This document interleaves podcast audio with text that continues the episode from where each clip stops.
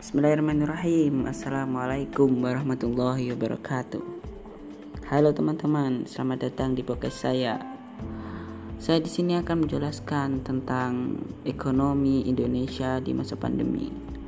Menurut saya, ekonomi di Indonesia di masa pandemi COVID-19 tidak dapat dipungkiri bahwa ekonomi di Indonesia saat ini berada dalam kondisi yang tidak stabil maka pertumbuhan ekonomi Indonesia akan mencapai titik rendah.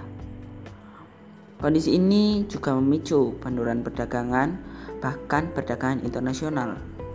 Di Indonesia sendiri, berbagai sektor harus terkendala dalam proses operasi, seperti pabrik-pabrik yang harus menghentikan proses operasi karena kondisi tidak memungkinkan.